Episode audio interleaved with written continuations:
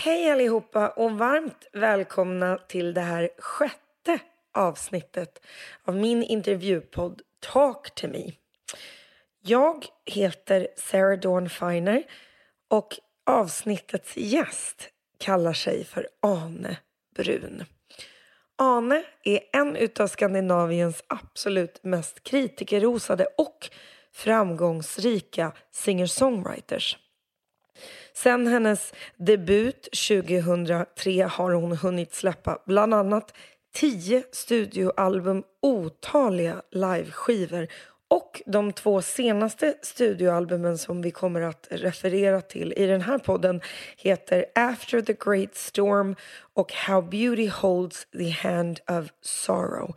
Jag rekommenderar varmt att ni lyssnar på Anes musik om ni ännu inte har gjort det.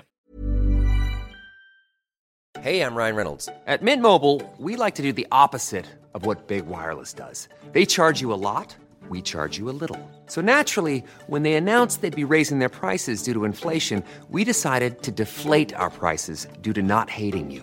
That's right. We're cutting the price of Mint Unlimited from $30 a month to just $15 a month. Give it a try at mintmobile.com slash switch. $45 upfront for three months plus taxes and fees. Promote for new customers for limited time. Unlimited more than 40 gigabytes per month. Slows. Full terms at mintmobile.com. Ane föddes 1976 i Norge men har de senaste 20 åren bott i Stockholm och turnerat runt i hela världen. Vilken av hennes låtar tycker hon bäst om? Hur var det att turnera med Peter Gabriel? Vad är egentligen rytmisk gymnastik? Och hur är det att drabbas av en autoimmun sjukdom när man är ung? Ja, det och mycket mer kommer vi att prata om här när Ane gästar Talk to me. Mina damer och herrar, mycket nöje. Tack för att ni lyssnar. Nu åker vi. Talk to me, talk to me. Talk to me, talk to me. Baby, talk to me, talk to me.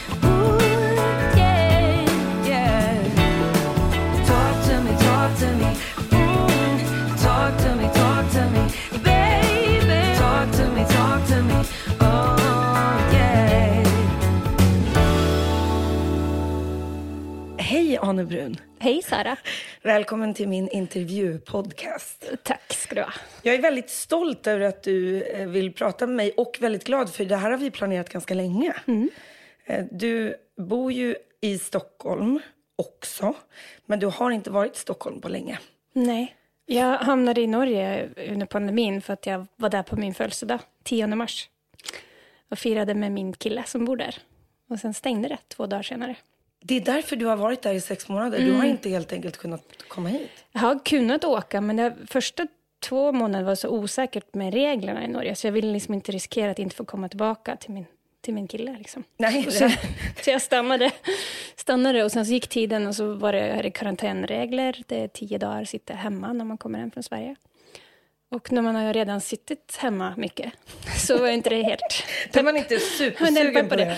Så jag, jag har varit här väldigt lite faktiskt. Och um, jag har inte varit så länge i Norge sedan jag var i 20-åren faktiskt. Så det har varit ganska speciellt. För du har ju lite haft världen som din Ja. arbetsplats ju de senaste Ja, kan man säga. 10-15 åren, minst sagt.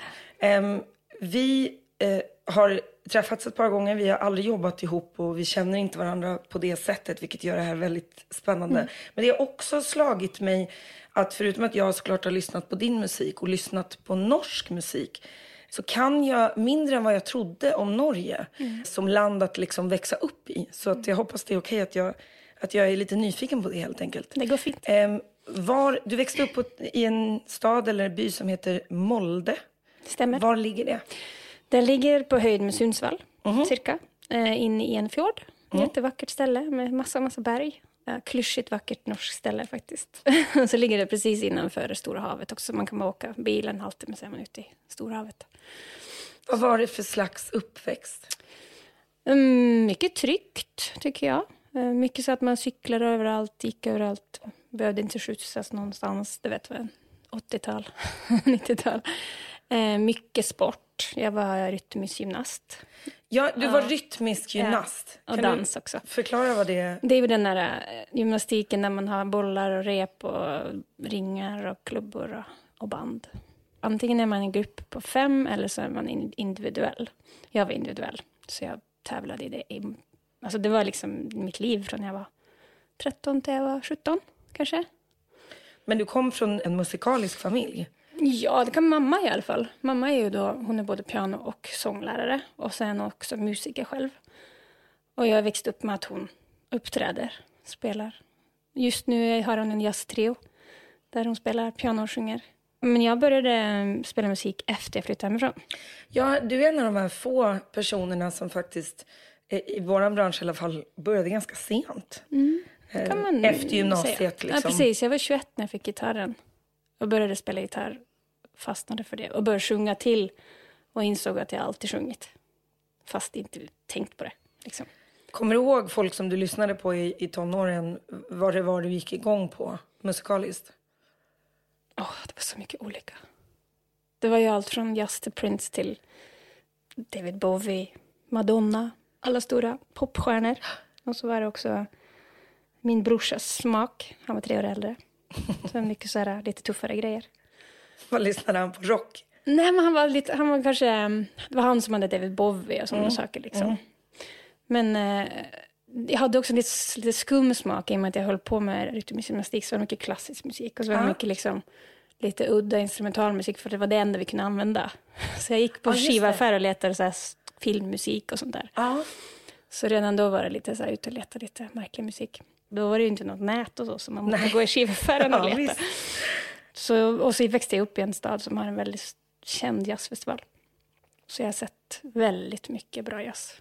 Hur långt eh, ifrån Oslo är det här? Det är en timme flyg och sju timmar med bil. Okej, så be- vad betyder det? Hur många gånger åkte man till Oslo per år? Vi åkte dit för att jag hade mina kusiner där. Så vi var där kanske en gång, två gånger om året. Det var inte ofta jag var där. Och, och de hade så här kabel-tv och sånt där. Häftigt. Är det sant? Hade de en satellit på? Jag kommer inte ihåg, men i Oslo hade de liksom all svensk tv. Mm. De hade så Sky och du vet alla de där som man sett på videos och så. Kom med. Det var väldigt häftigt att komma till Oslo. Vad hade du för bild och relation till Sverige när du växte upp? Det var ju apropå det du sa innan, så när jag flyttade till Sverige när jag var 24, började plugga på universitetet i Uppsala. Jag insåg ganska snabbt att jag visste väldigt lite om Sverige. Historiskt, alltså geografiskt, vad som finns. Och vi i Norge kanske liksom tycker att svenskarna inte bryr sig så mycket om oss och vet inte så mycket om oss och så. Men så insåg jag att herregud, vi vet ju ingenting vi heller egentligen. Liksom, vi vet popkultur, film, du vet, sånt kan vi. Men, men jag hade aldrig hört om drottning Kristina till exempel. Jag hade, liksom inte, jag hade ingen aning om att Sverige hade varit ett imperialistiskt land, haft så mycket makt liksom och så. Var det saker som du själv valde att liksom ta reda på när du Ja, flyttade det hit? blev så när jag började på universitetet så blev det så att då läste man ju svensk musikhistoria. Ah, ja, ja. Och då kom jag in, det, det. in i det på något sätt. Så då, då blev jag väldigt nyfiken. Minns du vad det var för svensk musik som du lyssnade på när du var yngre? Om det var någon svensk musik? Eh, ja, pff, Roxette och, Mm. och Lisa Ekdahl kommer jag ihåg att jag lyssnade på en del när hon kom. Det har alltid varit stort med svensktalande också, Mm. absolut. Och det är, det är historiskt för att Norge hade inte så mycket så popradio på 50-60-talet. Och antennen till svensk radio stod så nära gränsen till Norge. Så den gick liksom in på östlandet, liksom Oslo där. Är Så folk sant? hade svensk radio och hörde svensk popradio. Liksom. Därför, från, från då började Norge höra på svensk musik. Så liksom, den grejen har ju inte hänt motsatt. Oj, nej inte Mm. alls. Så det, Snarare har blivit norsk tv som har slagit igenom ganska Mm, stort i, i Sverige de senaste åren med Skam såklart. Mm. Och, eh, det hände något när skam, skam kom kan jag säga. För det har jag bott där så länge nu och när den kom då var det något som hände. Det var plötsligt började folk prata massa norska. Det var så här, jag var what? Efter 18 år här liksom. Russebuss var ett ord alla- som alla man bara, vad är aldrig- ja, russ för något? Det var, det var väldigt intressant eh, det, det året. För det var som från att ingen visste några norska ord till Nej. att alla gick och Ja, snackade visst. norska. Det var jättekul. och framförallt en helt ny generation. Ah, ja. Ehm, du sa att, att du fick liksom en gitarr när du var 21 år gammal och upptäckte din röst. Eh, jag har lyssnat mycket på dig under åren och du har en otroligt unik röst. Eh, hur skulle du själv beskriva din röst? Eh, jag, jag brukar säga att jag tror den uppfattas som ganska varm. Mm. För det har jag fått höra mycket. Mm. Jag själv gillar ju min röst väldigt mycket. Jag tycker eh, om den och tycker om att eh, utmana den. Och testa nya lägen. Och... Ja, det är mycket, mycket det som bestämmer också hur låten ska bli sen på inspelning när jag skrivit en låt. Att jag testar olika sätt för att hitta exakt rätt nyans för att den låten ska komma in i hjärtat på den som lyssnar. Liksom. Att man hittar rätt, eh, rätt output. Och ibland- Och rätt tonart gissar jag om du kan Ja, liksom verkligen. sjunga i så många olika lägen. ju. Absolut. Och så är det också när jag gör covers också samma sak att jag testar liksom. Som när jag gjorde I wanna know what love is till exempel. Den är till min coverplatta så, så går jag helt ner istället på refränget i förhållande till originalet så det blir en helt annan. Det, se- då säger man något helt annat liksom. face it again. Can't stop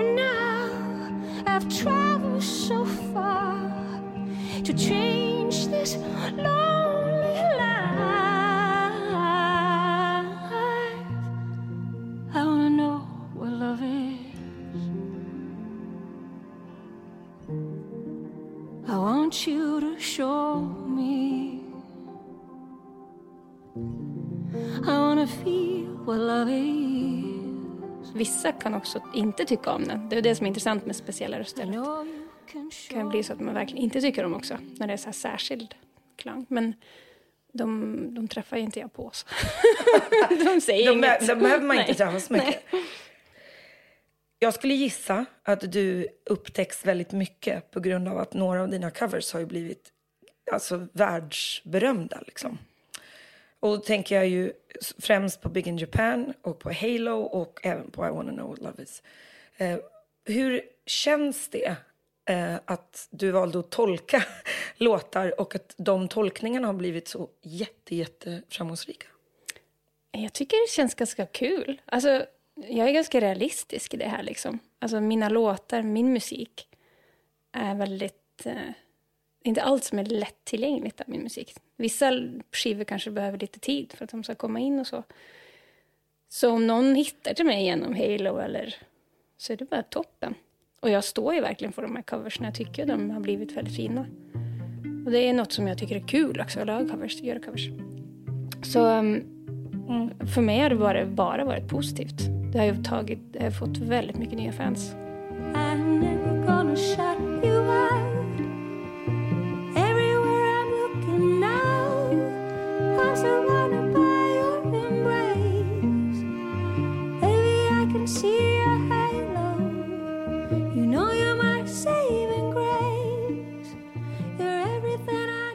Har du någonsin eh, gjort en cover på någon som har återkommit och sagt att de tycker om versionen? Alltså jag, jag sjöng för Björk på Polar och då pratade jag med henne sen efter. Hon var ju väldigt fin och kom bort till mig för jag vågade inte gå bort. Jag ville inte gå bort själv. Så kom hon bort istället och tackade mig och det tyckte jag var väldigt fint. Hur var det? Var det Eh, läskigt? Jättestort. Sjunga, sjunga var superläskigt. Jag visste inte hur jag skulle klara det faktiskt, men det gjorde jag. Jag pratade också med Sting efter jag sjöng för honom på Polarpriset. Som också var väldigt nöjd, så det var fint. Det är inte, det är inte så dåligt. Två bra exempel. Inte dåligt alls. Eh, är det en sån förfrågan som du får och både blir rädd och glad samtidigt? Ja, det är väl en blandat, men mest kul. Mm, tycker vad jag. skönt. Ja, som när jag skulle göra Don't Give Up med Peter Gabriel på turné. Mm. Det var ju mest kul faktiskt. Men också så här, oh shit, wow, okej jag ska göra den. Du vet så. Den passade ju dig också väldigt, Ja, det väldigt var bra. jättekul. Hur, eh, jag ska återkomma till Peter Gabriel, men hur, eh, hur valde du låtar när du skulle sjunga för Sting och för Björk? Fick du välja eller fick du ett önskemål om vad de ville höra? Uh, yoga var det Hans Ek som valde. Hans Ek som är Hans dirigent. Ek, precis. Men för Sting så var det faktiskt jag som valde låt. Och det, det blev faktiskt en väldigt speciell grej av det. För att när jag skulle sjunga på Polar så var det ett år sedan min pappa dog. Och det var liksom ett sånt år som hade varit väldigt speciellt. Um, Jag hade liksom haft, tappat lite så här, jag ville inte skriva någonting, jag kände mig lite förvirrad. Jag längtade jättemycket till Norge. Längtade till, mitt, till havet och sjön och familjen och så där, språket och, och så. Jag var väldigt så här, det var en ganska omvälvande tid. Och så skulle jag välja en låt till det här Sting Polarpriset. Hittade den här Soul Cages-plattan och så tänkte jag, "Åh, den där är så fin, Why should I cry for you? Den är så fin, tänkte jag, den vill jag göra. Valde den, gjorde en version, skickade till Hans, han började arra. Och sen kanske en vecka innan jag skulle gå på konsert och repa så satte jag mig ned. Jag tycker det är svårt att lära sig text. Eh, och jag har kommit på att om jag ska lära mig en text så måste jag fatta vad det handlar om. Och den här låten har massa konstiga så metaforer med båtar och grejer. Sätter jag mig ner och så googlar jag eh, meaning, song, sting, du vet, why should I cry for you, typ. Och så kommer det upp en intervju med honom om den här låten. Och då står det så här, så jag fick sån rysningar. Där står det så här. Min pappa dog 90 eller något sånt där. Och jag hade skrivkramp i ett år.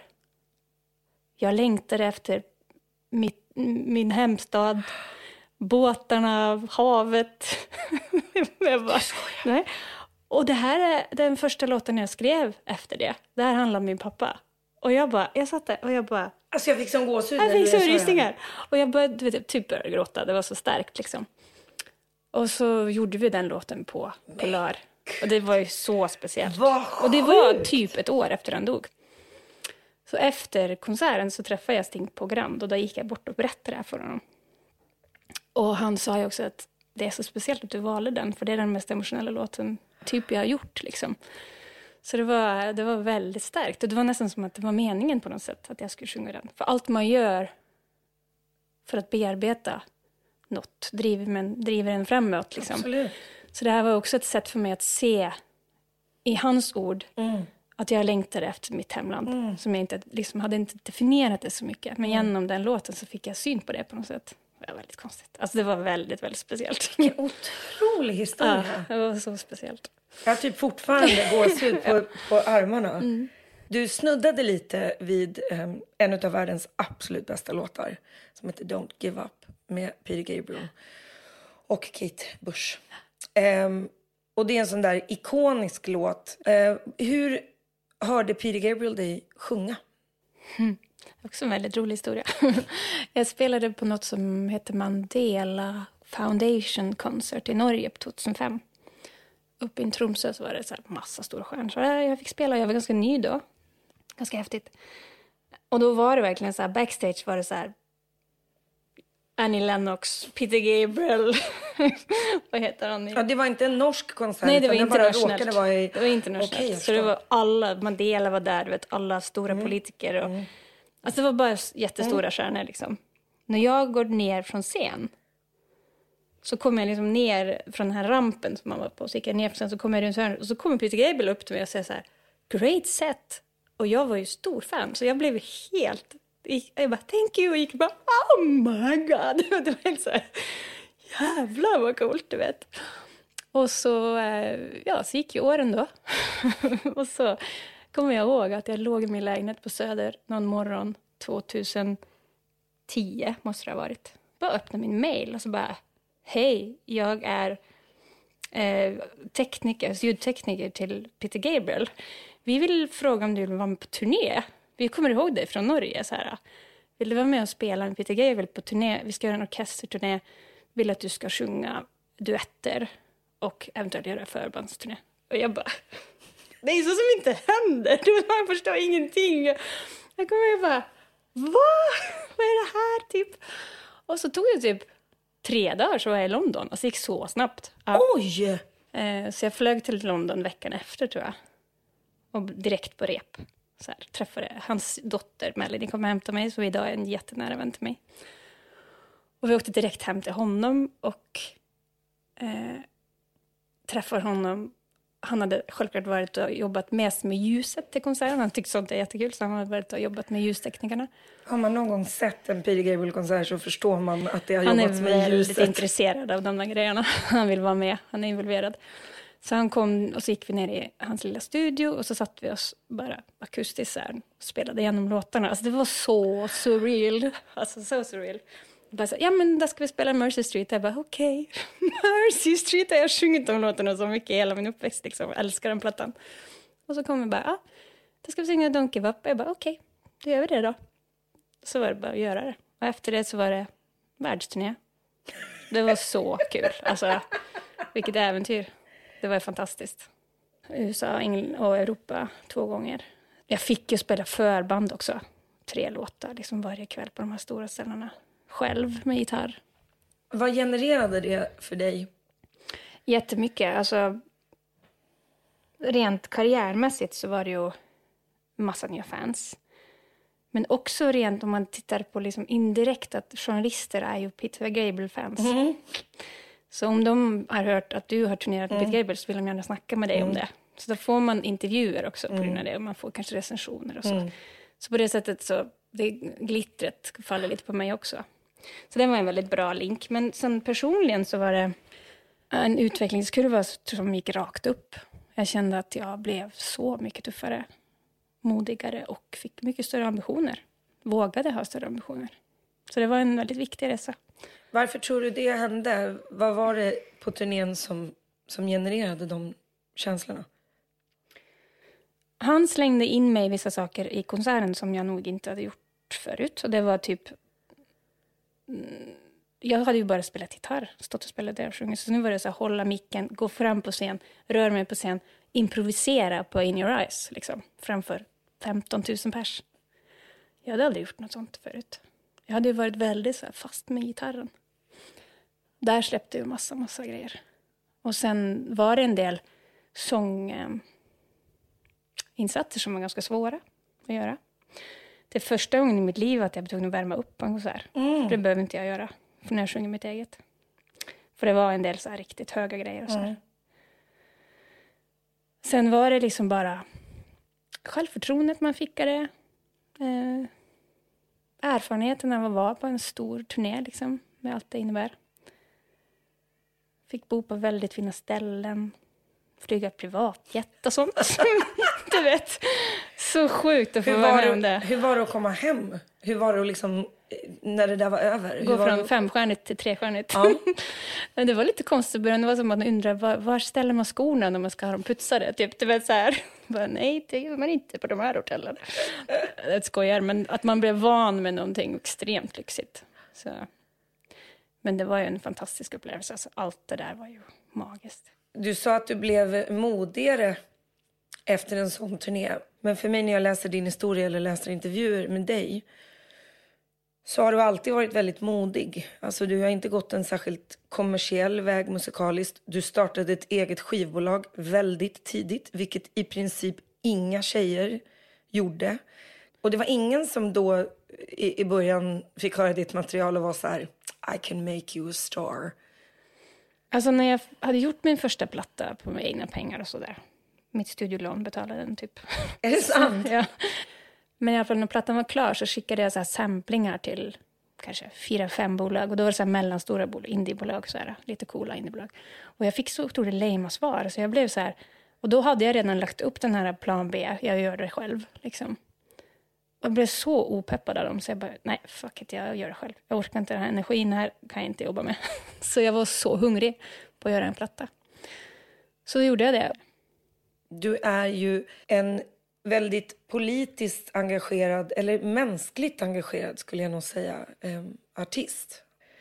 Runt 2010-2011 så hade du ett projekt som hette No More Lullabies. Vill du berätta lite om hur det startade och vad det var? Jag tror det startade 2009, hösten. För då var det um, Köpenhamn-konferensen, klimatkonferensen. Som nu känns ju väldigt länge sedan. Det var ju panik redan då.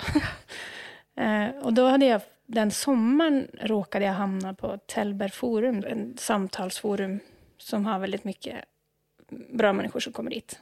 Alla möjliga forskare, politiker, samhällsmänniskor. Det råkade handla mycket om miljö det året. Eh, och jag blev så knäckt. Jag fick den här uppvakningen liksom. Från att inte orka ta in någonting sånt förut. Tills jag liksom bara shit, det där ser inte bra ut. Och så gick jag in i en så lite svart period efter det. Jag blev väldigt ledsen av det. Och sen så är jag en ganska konstruktiv person så jag liksom hade egentligen jättemycket att göra. Men så satt jag plötsligt på ett möte och så sa jag så här, men kanske vi ska göra en konsert. För klimatet. Ja, på Södra Teatern. Och då liksom två timmar senare hade jag bokat Södra Teatern. Och fått tag på 50 artister som kunde vara med. och så blev det en fantastisk grej. Alltså det var sju timmar var det, den pågick. Av och på med musik och lite film och lite så här talare och så. Det var faktiskt helt magiskt. Vad var det som slog dig eh, på den konferensen? Hur allvarligt läget var och hur lite tid vi hade kvar att fixa det på. Och hur lite jag visste om det, faktiskt. Och hur lite det skrivs om det på riktigt. Och att det finns ganska mycket lösningar, men man måste liksom ta tag i dem. Och det, det jobbiga tycker jag nu, idag, är att många av de sakerna de sa då, som skulle hända om flera tio år, har ju börjat hända redan nu. Och det, det är ganska jobbigt att gå runt och ha, förstått det på något sätt. Och så ser man det nu, så ser jag ringarna på vattnet och blir ganska stressad. Mm. och sen så blev jag sjuk i 2012. Och i den perioden, jag bara bestämde mig för att jag kan inte engagera mig så mycket personligen på det sättet. Styra ihop massa grejer för att det kommer inte jag orka med allt annat jag har att göra. Så efter det så startade jag ännu en grej efter det. Innan jag förstod att jag inte skulle göra det. Jag startade något som heter Art Makes a Stand också. Det är som en så här initiativ på nätet att man har en Twitterstorm från alla konstnärer och musiker. Vi gjorde det första gången när Pussy Riot kom till stan. När man har en röst så kan man använda den på så många olika sätt. Både konstnärligt och konstruktivt. Och det är inte alltid uppskattat. Hur har du hanterat om du har fått backlash för dina initiativ? Alltså på den tiden när jag gjorde miljögrejen så var det fortfarande lite så här partypooper och snacka om klimat, kan man säga. Det var inte så kul att ta upp det på fest. Folk bara, Åh. Men det var väldigt tyst det som de sa, men det, det kändes att det fanns en liten motstånd mot att vara politisk artist och speciellt klima, liksom, det var ju så.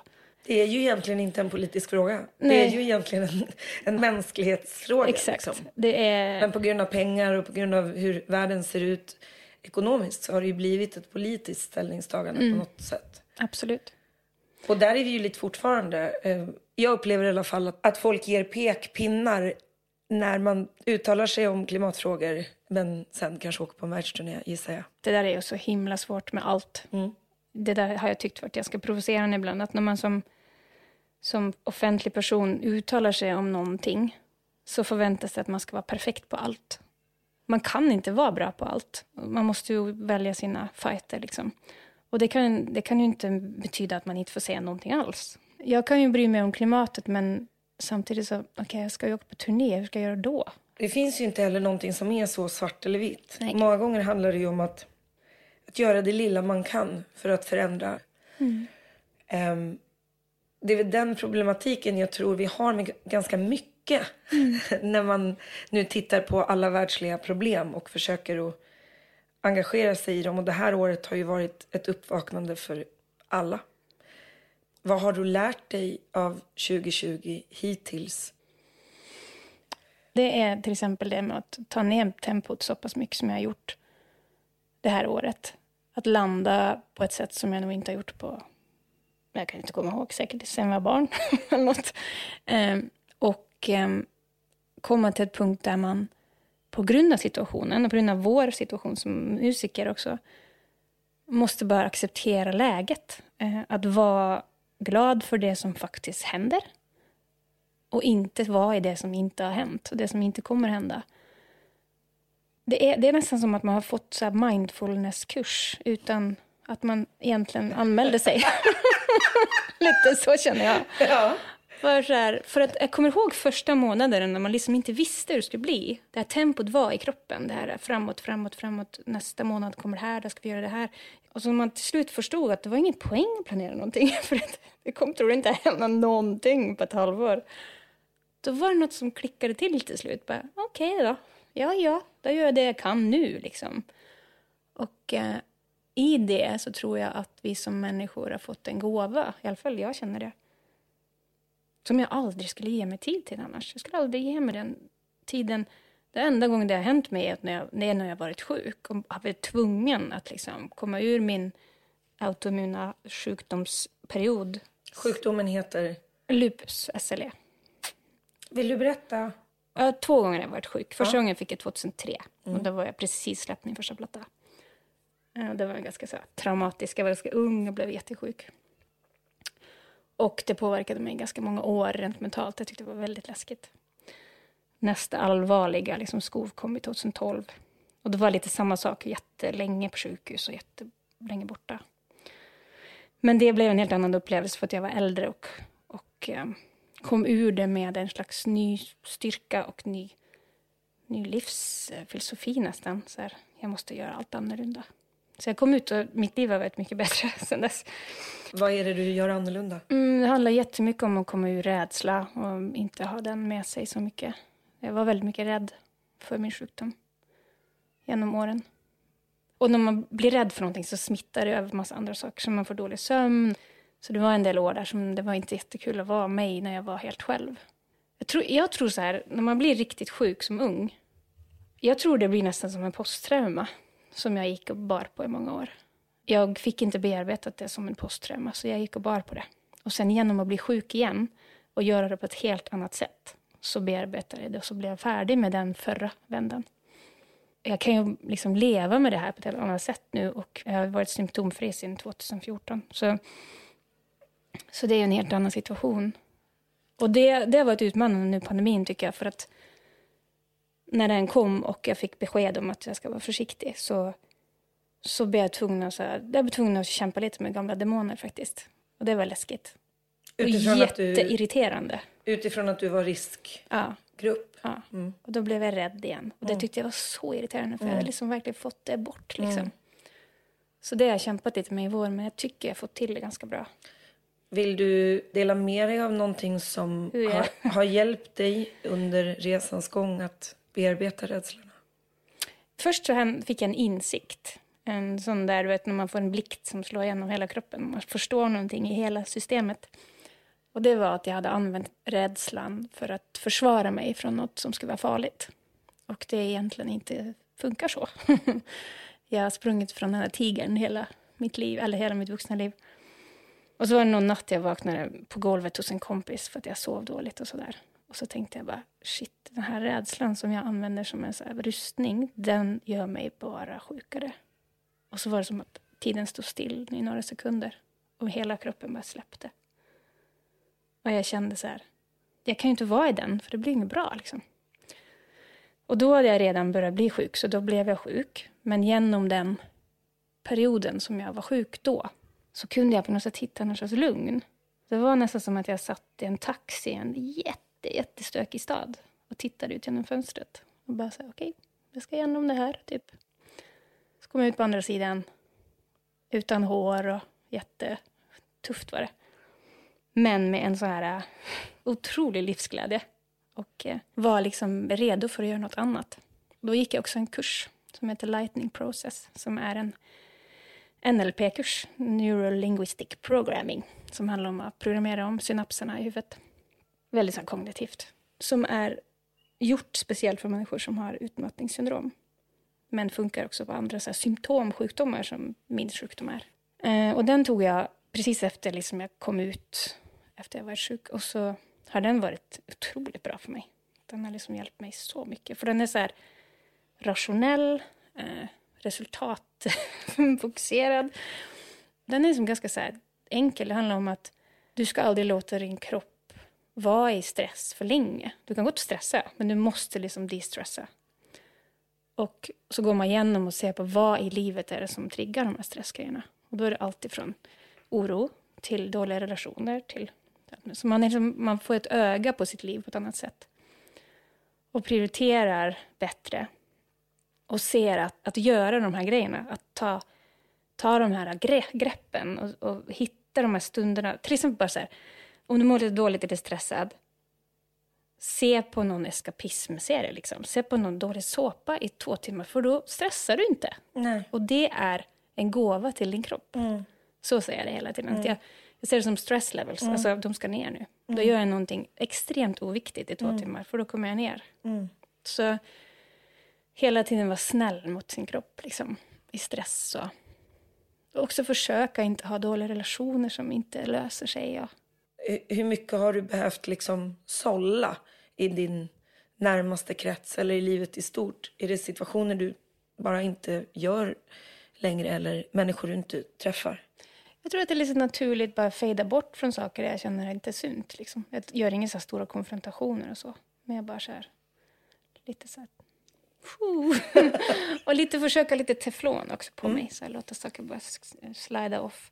Det handlar ju mycket om att jobba med sig själv. För, förhållandet att ta ansvar för andra människor också. Det har jag också- gjort mycket i mitt liv. Men nu försöker jag inte göra det på samma sätt. Och då, vi är vuxna. Så. Låter som jag skulle behöva gå den där kursen kan jag säga. Ryan Reynolds here from Mint Mobile. With the price of just about everything going up during inflation, we thought we'd bring our prices down. So to help us, we brought in a reverse auctioneer, which is apparently a thing. Mint Mobile unlimited premium wireless. Ready to get 30, 30, bit to get 30, bit to get 20, 20, 20, bit to get 20, 20, bit to get 15, 15, 15, 15 just 15 bucks a month. So, Give it a try at mintmobile.com slash switch. $45 upfront for three months plus taxes and fees. Promo rate for new customers for limited time. Unlimited more than 40 gigabytes per month. Slows. Full terms at mintmobile.com. As humans, we're naturally driven by the search for better. But when it comes to hiring, the best way to search for a candidate isn't to search at all. Don't search, match with Indeed. When I was looking to hire someone, it was so slow and overwhelming. I wish I had used Indeed. If you need to hire, you need Indeed. Indeed is your matching and hiring platform with over 350 million global monthly visitors, according to Indeed data, and a matching engine that helps you find quality candidates fast. Ditch the busy work. Use Indeed for scheduling, screening, and messaging so you can connect with candidates faster. And Indeed doesn't just help you hire faster. 93% of employers agree Indeed delivers the highest quality matches compared to other job sites, according to a recent Indeed survey. And listeners of this show will get a $75 sponsored job credit to get your jobs more visibility at Indeed.com slash podcast. That's Indeed.com slash podcast. Terms and conditions apply. Om, om vi pratar lite om ditt skapande. Som jag antar har sett väldigt olika ut såklart beroende på vilken platta. Du har gjort otroligt mycket album och, och nu skapat två album som är fantastiska. Och i, jag var i chock när jag fick höra dem. Både för att de är väldigt, väldigt bra men också för att som jag sa, för att du är så otroligt produktiv. Hur är din skapelseprocess idag? Och hur var din skapelseprocess när du började skriva musik? När jag började spela låtar på gitarren och sjunga så var det, liksom- det var det jag kunde då. Jag kunde spela gitarr, jag kunde sjunga. Jag tyckte om det, det jag gjorde. Jag var inte säker på vad jag ville skulle komma in i den musiken. Jag var ganska osäker på det, så jag släppte in väldigt lite i början. Så första plattan är det inte så mycket som händer. Ehm, Andra an, instrument? nej, nej. Det, det är typ jag och gitarren plus några låtar som får, har fått lite mer touch. Men, och så andra plattan släppte jag in lite mer. Ju tryggare jag har blivit som person, människa, blivit äldre, ju tryggare jag har blivit också att släppa in saker i min musik. Så jag har varit väldigt protektionistisk först från början och sen har jag släppt upp mer och mer och mer. Och det är ju för att jag har blivit trygg på att säga nej, helt enkelt. Jag har vågat släppa in människor för jag vet att jag kan stå i att säga nej, det här ska inte med. Eller bra, det här gillar jag. Eh, och på det sättet har min kreativitet blivit mycket mer lekfull. För jag ville ju att det skulle vara lekfullt och därför kunde jag inte släppa in någon för då skulle jag bli så stressad. Så i början så var det ju lekfullt men det var ju för att jag skyddade min lilla verkstad. Liksom. Och nu idag när vi har gjort den senaste plattorna så är det jag, har vi valt att ta med mig två producenter. Martin Hedros och Anton Sundell. Vi tre tillsammans, en här trebensproducent som står där. Och jag känner mig fullvärdig som producent idag efter alla de här åren. Så jag har väldigt mycket roligare idag faktiskt när jag gör musiken än jag hade i början. Vad skulle du säga till någon som aldrig har lyssnat på dig? För det finns det ju garanterat folk som sitter här och hör den här podden som inte har hört dig. Och vad skulle du säga då så här, lyssna på de här fem låtarna så är det en, en ganska bra beskrivning av mig och min musik. Jag tror kanske att det måste vara fem väldigt olika låtar för att jag har gjort så mycket olika sista åren. Då kanske typ Change of the Seasons låten från 2008 som är akustisk gitarrsång en av de låtarna jag tycker har skrivit som jag, som jag tycker är väldigt bra. Restlessness is me, you see, you see. It's hard to be safe. Sen kanske Do You Remember, som är en sån här trumfest, väldigt rolig låt.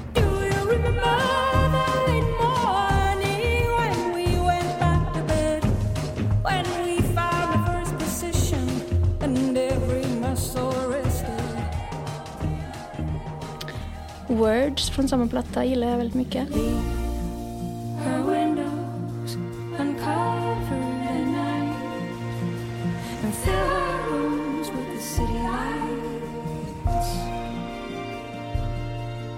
Eh, sen uh, Hanging från When I'm Free.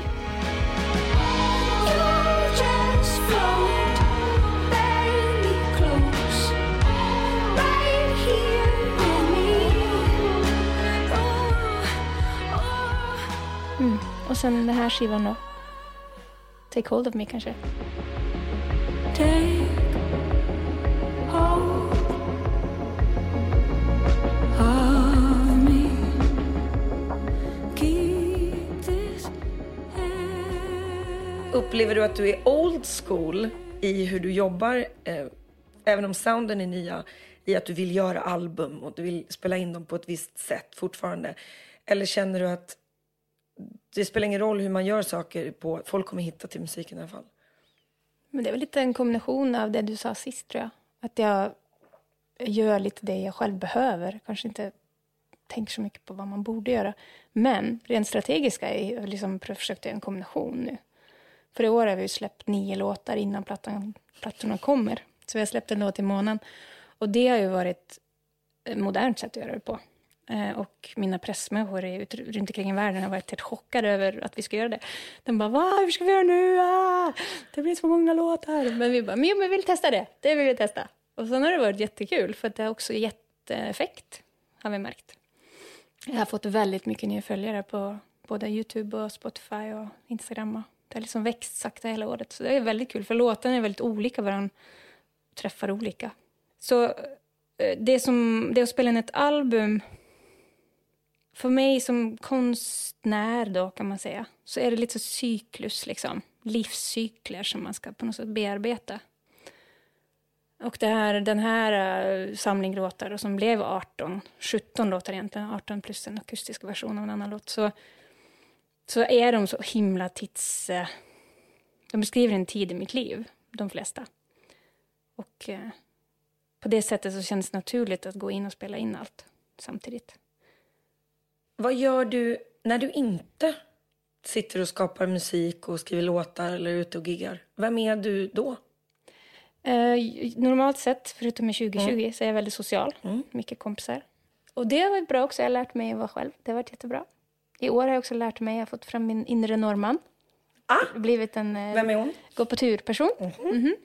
Så i Oslo så har jag använt eh, områden runt Oslo jättemycket. Gå på tur är som att gå på promenad eller hike. Nej, Det är skogen. Ah, okej. alltså, då är man inte på... man. Går, nej. Nej. Så som jag menar nu, man går ut i naturen. Ja, liksom. riktiga skor. Alla, det- alla ja. norrmän har ju en riktig turuppklädsel i skåpet. Det har jag också nu. Mm. Ehm, och då, det som har varit så fint med det, det är att det har varit så här, söndagar för mig när jag bott i Stockholm har ofta varit lite så här ångestfyllda för att jag har inte barn. Och att då är det ofta så här att väldigt många är upptagna med familjer och så. Om man själv är långt från min familj så det är ingen så släktmiddag som jag kan gå på. Så jag, jag har känt mig ganska, så här, ibland ganska ensam på söndagar faktiskt. Men nu så har ju det här med att gå i skogen blivit en grej. Om jag då går två timmar upp på fjället då, utanför Oslo och ner igen så har liksom den dagen blivit fullvärdig. Och det är en ny grej för mig. Det där har inte jag gjort sedan jag var i 20, alltså, tonåren. Liksom. Och det, i, I Oslo är det ju så att om man ska träffa en kompis så säger man inte ska vi ta en öl, man säger ska vi gå i skogen. Det är liksom så inarbetat bland folk. Och det tycker jag är jättefint. Sen spelar jag tennis. Sen fyra år tillbaka. Och det är min nya älsklingssport. Vad kul! Mm. Sjukt kul. Det var mina musiker som fick mig att börja. De bara, du borde testa det här. Jag tror du skulle tycka om det. Och så gjorde jag det. Så tog jag lektioner, ja, typ på två år. Och lärde mig. Gud vad roligt. Mm. Wow! Och det är så kul. Alltså. Jag har tagit en tennislektion. Jag tyckte det var fruktansvärt roligt. Alltså nej, fruktansvärt Roligt, kul. roligt. Ja. Och det enda jag kände var, när ska jag ha tid med det här? Mm. För att det är, det är något som man behöver lägga tid på om man ska bli bra på. Verkligen. Det var ju det är inte det lättaste. Det är jättesvårt och det är det det som är är så kul. Det är det Ja, som är så visst. kul för att man vet att det här kan jag det här kan man putsa på tills jag dör. Jag kommer aldrig bli bra på det här. liksom så. Och det är någonting så härligt för att det, för mig så är det så otroligt bortkopplat från prestation. Förutom liksom att jag vill kunna slå den här Mm, bollen. Liksom. Men det är så, mitt huvud kopplar bort allt. Jag tyckte också att det var lite liksom aggressionslättande. På ett ganska behagligt sätt. Precis som boxning är och, och kampsport såklart. Men, men man slapp liksom bli arg. Utan man kunde... Och jag spelade jättemycket pingis när jag var liten. Så det här var liksom lite vuxenversionen av att äntligen faktiskt få slå till något. Som inte bara var en liten, en liten boll var väldigt kort. väldigt kort. Ja. Nej, men det är också, så är det roligt. väldigt mycket lek i det. Eh, så det gör du. Du spelar tennis och går på tur. Mm, och sen normalt går jag mycket på konsert. Lyssnar väldigt mycket på musik. Kan vi prata lite om hur publik kan vara olika i olika länder? Mm. Har du några konkreta exempel på så här? Ja, USA då. Ja. Första gången jag var i USA så tyckte jag det var så konstigt för folk började prata till mig från scen, eller från publiken. Jag hade liksom, och jag, jag hade liksom inte, hade inte alls tränat på någon interaktion med publik. Det var, liksom, det var, en, sing, jag var en jättesvår singer-songwriter med keps liksom, så stod där uppe och bara, jag bara ska jag svara dem? Liksom, de skrek frågor och jag blev så osäker på om jag skulle typ ha en dialog eller inte. Tydligen skulle man det, efter, förstod jag efter ett tag. Att man ska svara när någon säger något. Så började de skrika Jag hade saker. inte och- alls tränat Nej, på interaktion. nej. Jag var en sån ganska introvert singer-songwriter från Skandinavien. Liksom. Eh, och, eh, men så förstod jag det ganska snabbt att eh, det här, är det här måste jag hänga på. Det är kul. Och så har man ju liksom börjat ta in det mer, att man svarar och uppskattar när folk skriker saker. I Göteborg så skriker de alltid något roligt.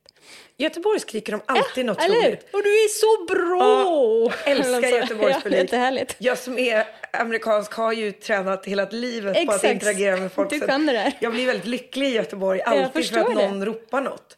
Och väldigt stressad i... Ja. i, i, i Typ Japan är det ju till ja, exempel. jag har aldrig uppträtt där, men jag har förstått. Berätta, hur Ja, är där det? är det ju helt tyst och sen massa applåder. Är det så? Ja, sen ny låt. Ja, det är fint ju. Det är jättefint. Det är Det ju är, ju sån respekt. Sen ehm, är det ju så att nere i Europa så är det ju väldigt nischiga publiker ofta. De är så att de har väldigt koll och de, har så här, de vet alla albumspår. Och det är lite så här, I Holland och Tyskland så är det, folk är väldigt nischiga i musik. De har koll på en scen, liksom, viss scen. Och så kommer de och lyssnar. Så de kan liksom, de blir glada när man spelar lite så här udda spår och så. Yeah, nummer sju på den skivan, typ. Du vet så. Har du uppträtt i Frankrike? Det är också fint. Har du gjort om någon låt någon gång för att den ska passa in på den franska Jag marknaden? har sjungit i en fransk låt en gång. Ja, du har det? Men jag hade så här tutor, fick hjälp. Har du gjort det? någon gång? Nej, men visst är, nej, jag har ju verkligen Nej. en karriär utanför Sverige. Men visst är det så att eh, man ibland blir ombedd av fransk radio att liksom göra en refräng på franska för då spelas man mer? Ja, de har så stränga regler för fransk musik i radio. Det är en viss procent som är ganska hög som ska vara fransk. Så jag gjorde en fransk version av eh, en låt jag gjorde med Coop. Mm. Coop Island Blues. Jag sjöng faktiskt den live några gånger i, i Frankrike. Med papper på golvet och liksom... Wah, wah, wah, testa lite. Det var jättekul. Fake it. Jag är lite så språkglad, så det var kul. Har du spelat in på svenska? Ja, Springa, som jag har skrivit till Astrid-filmen. Mm. Just det, Astrid. just det. Hur, hur var barngrejer det att skriva på svenska? Det var kul. Jättefint. Det är ju ett fint språk att dikta på. När du är ute i världen alla de här åren när du har träffat människor, hur säger de ditt namn? Anne, kanske i Frankrike. Anne Brun. Men det var ju så roligt. Första gången jag släppte Frankrike så ville de byta, då bytte de mitt namn till Anne med två N. För att Ane Brun, om man skriver det på franska så betyder det brun åsna. så jag tyckte det var jättekul. Så om du söker på mitt namn, när du kommer ner genom alla bilder på mig så kommer det bilder på massa bruna åsnor. Det var väldigt roligt. Ja, roligt. det var väldigt kul. Anne Brun. Jag tyckte det var ett coolt indienamn i och för sig. Jag tänkte att de kunde bara låta det vara det liksom. Ja. Men jag heter Brun Woll egentligen. Mm. Och så um, på amerikanska och engelska säger Anna ofta. Eller Anne Brun. Anne Brun. Men i Skottland säger de så här, Anne Brun. Jag, jag brukar säga det till folk. You have to pronounce it like if you're Scottish. Anne Brun. Brun. Med det U. Ja, så det är lite så här, och så är det ju svenska kan ju säga Anne också ofta. Ah, okej. Anne Brun. Och det är ju för att Ane på svenska är ett man, kill, killnamn egentligen. Det Nej, det Ane jag- också. Ane? Mm, har det jag finns folk som heter Ane och det är män i Sverige. Och väldigt många barn tycker det är så roligt för när jag säger mitt namn så säger de så här Arne! Och så tittar de på mig så här. Va? Ja, det har jag aldrig ens tänkt på. Det, ja, det förstår jag att folk blir väldigt förvirrade av. Hette hon Arne? Ja. Du, eh, vi ska eh, summera lite här. Mm. Har du några livsomvälvande starstruck-ögonblick i livet när du har varit med om att träffa någon som slog dig stum? Som jag gillar. Förutom då Björk då och Peter Gabriel. Ehm, jag var stor U2-fan i gymnasietiden och var i Oslo på konsert. Och på något vänster så klarade jag att komma främst i någon så här folkmassa framför Grand Hotel när Bono kom ut och Edge kom ut. Och typ fick hans autograf på min skiva och fick typ säga tack för konserten eller någonting. Och den bilden är så rolig för jag är så linslus på VG. Så, så stor så här dubbelsida Nej. i VG från 90 Det, är- det är ju um, norska Aftonbladet, Norska typ. Aftonbladet. Mm. stor så här dubbelsida. Och så ser man mig så här, stå precis nedanför Bono med så här stora ögon. så jävla roligt. Det var ju stort då. Det var ju en liten tjej från Molde så det var jättestort. Gud, vad roligt. Mm. Jag tänker alltid när man ser såna där... När stora artister kommer till Grand Hotel och bor på Grand Hotel så är det alltid folk som står där ute. Så tänker jag alltid, gud, de måste vara så att de orkar. Ja. Jag, jag vet inte ens hur jag hamnade där. Vi bara gick förbi tror jag. Och så, bara, så tänkte vi det kanske är dem. Liksom. Och så bara ramlade vi in i gängen och så precis stod jag där längst fram. Det är en jätterolig historia. 10 snabba med Sarah Dawn Finer. Är du beredd? Då åker vi. Te eller kaffe? Kaffe. Kött eller vego? Vego. Oslo eller Stockholm? Slå, slå. Skidsemester eller solsemester? Skidsemester. Gitarr eller piano? Gitarr. Mårten Harket eller Mauro Scocco? Mårten. Halo eller Big in Japan? Oj, Halo. Första skivan var bäst. Eller nej, nästa skiva blir nog bäst. Nästa skiva blir bäst. Sopranos eller Sex and the City? Sex and the City. Spela live eller spela in i studion? Går inte att slå ut den andra alltså. Båda behövs. Det går inte att svara än. Sorry. Det vet du. Ja, det vet jag. Bra, du gjorde det väldigt bra. Bra jobbat. Vad är det du längtar efter mest nu när vi inte får spela live? Dels synden på scen, men också gemenskapen med turnésällskapet och rep. Och... Ja, det blir, jag blir nästan tårögd när jag tänker på det. Åh, gud, jag saknar dem så mycket. Pff, Nu blir jag berörd. Ehm, att få kunna umgås med folk och inte ha den här jättejobbiga tanken om att man ska vara försiktig hela tiden. Det är så otroligt onaturligt. Eh, och eh, jag saknar jättemycket mina musiker. Och ja, mina, mitt crew. Det är kompisar liksom. Det är familj. Ja. Man är ofta med dem mer än någon annan i, Oj. i livet. Så det är jättekonstigt. Um, jag saknar musicera tillsammans. Jag saknar liksom den upplevelsen. Det är ju väldigt fint.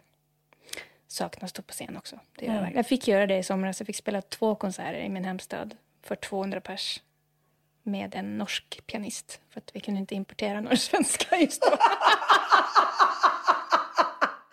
Det var importstopp från Sverige i juli. Eh, så då, då gjorde vi två konserter och det var, åh, det var så fint. Ja, fantastiskt. Eh, Det är väl det det här året gör med oss. Vi ser vad vi tycker om och vad vi saknar. Och samvaron med människor. Liksom sitta nära i en bar och babbla, och dricka vin och dela pommes. Alltså det längtar jag så mycket efter. Kära Ane, det har varit en fröjd och en ära. Och eh, det ska bli så roligt att få sätta ihop det här samtalet också med att eh, få spela din musik som jag också kan göra emellan. Fint. Eh, det är värsta lyxen, jag får rys bara på. det kommer vara så mysigt. Ehm, jag skulle vilja att du lämnar oss med tre stycken rekommendationer som du vill lämna lyssnarna med. Så jag lämnar ordet till dig. Varsågod. I och med att det är en svensk podd då, så vill jag säga till alla er där ute att någon gång åka till Nordnorge när det är fint väder. Titta bara på vädret. Packa bilen med mat så ni inte behöver tänka att det är så dyrt. Kör de här 15 timmarna det tar säkert att åka upp dit. Men åk dit. Alltså det är helt mindblowing. Alltså det är det vackraste som finns. Dramatiskt och vita stränder och grönt hav. Och, alltså det går inte att förklara. Så om ni någon gång får chansen att åka upp där, gör det. Och jag känner så många svenskar som inte har varit någon annanstans än i Oslo. Det är så värt. Verkligen. Um, våga säga vad man tänker. För man kan alltid säga att man tog fel. Det har jag lärt mig senaste åren.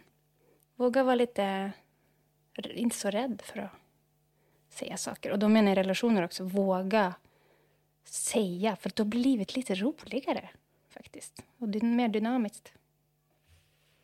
Nummer tre. Jag har aldrig tänkt att det är för sent att börja med något nytt. Som jag gjorde med tennis. för det är så himla kul. Till exempel spela piano, gitarr, sjunga. Det är aldrig för sent. In this proud land we grew up strong. We were wanted all along. I was taught to fight, taught to win. I never thought I could fail. No fight left, or so it seems. I am a man whose dreams have all deserted. I've changed my face, I've changed my name, but no one wants you when you lose.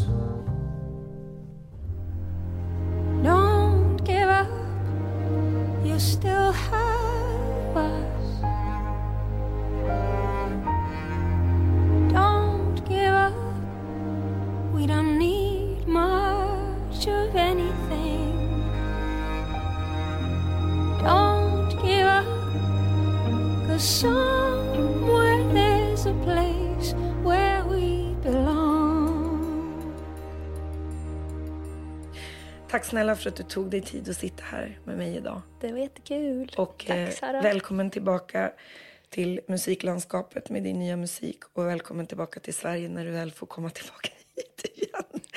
Vi Tack. älskar dig. Jag älskar det. Jag älskar er. Hur säger man det? Det säger man på Vadå? norska också. Va? Jag älskar dig. Ja, vi ser Jag älskar dig, men i Norge är det faktiskt, den sitter lite längre inne på norska språket. Den är, Det är ganska allvarligt säga jag älskar Ja, jag dig. Vi har ett annat ord. Vi säger jag är glad i dig. Just Och Ja. det är mer det man säger till kompisar, man säger det till en kille man har träffat lite grann. Men sen säger man jag älskar dig och då jävlar, då är man satt båda fötterna i det. Ane, Ja. jag är glad i dig. jag är glad i dig Sara. Tack snälla.